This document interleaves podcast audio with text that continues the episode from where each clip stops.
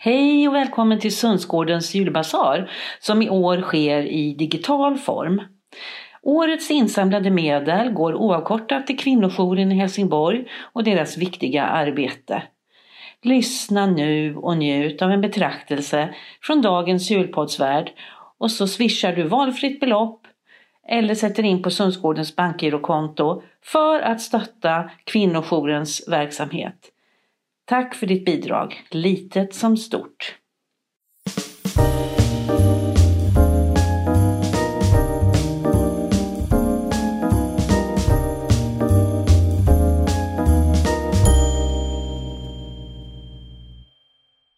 Hej! Jag heter Lars Dalesjö och jag har tidigare arbetat som rektor på Sundsgårdens folkhögskola.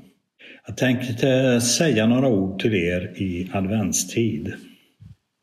Det är lätt att misströsta när den sjuke inte längre får sjukpenning eller när pandemin skär bort de sista sociala kontakterna.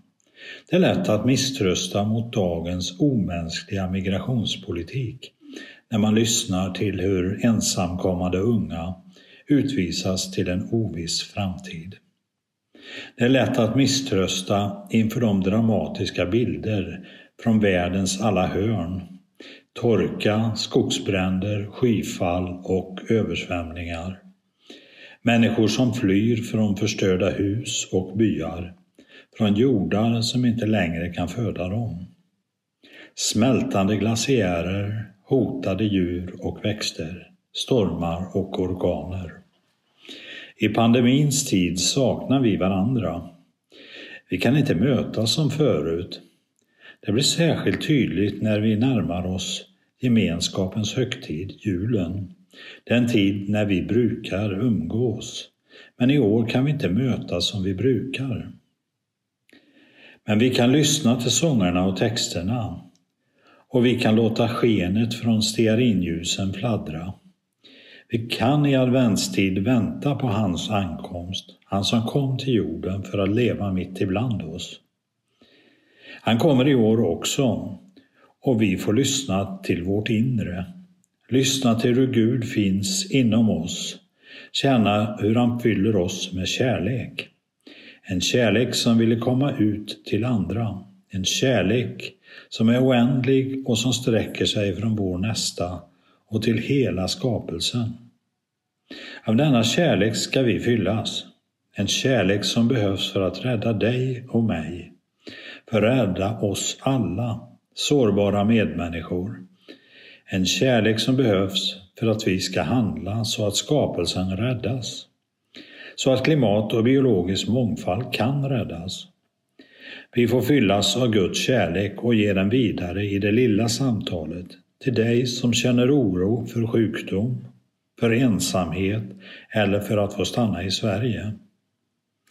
Vi får fyllas av Guds kärlek och ge den vidare till skapelsen. Se vad jag själv kan göra för att minska mitt ekologiska fotavtryck.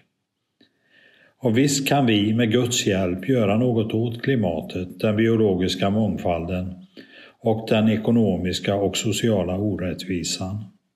Det är inte för sent, men det är bråttom. Genom utbildning, teknikförnyelse, systemförändringar, skrotning av subventioner till fossila kan vi ändra världen.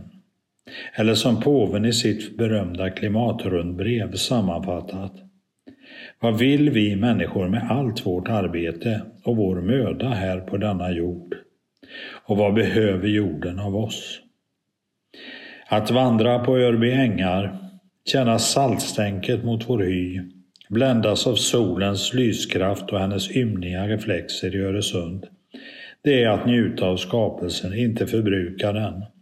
Det är hjärtats lycka och kroppens välmående utan prislapp eller klimatavtryck. Denna Guds skapelse är större än en trång kyrka och Gud är oändligt större än summan av delarna. Låt oss vara Guds händer. Tillsammans blir vi många och gemenskap är Guds kraft.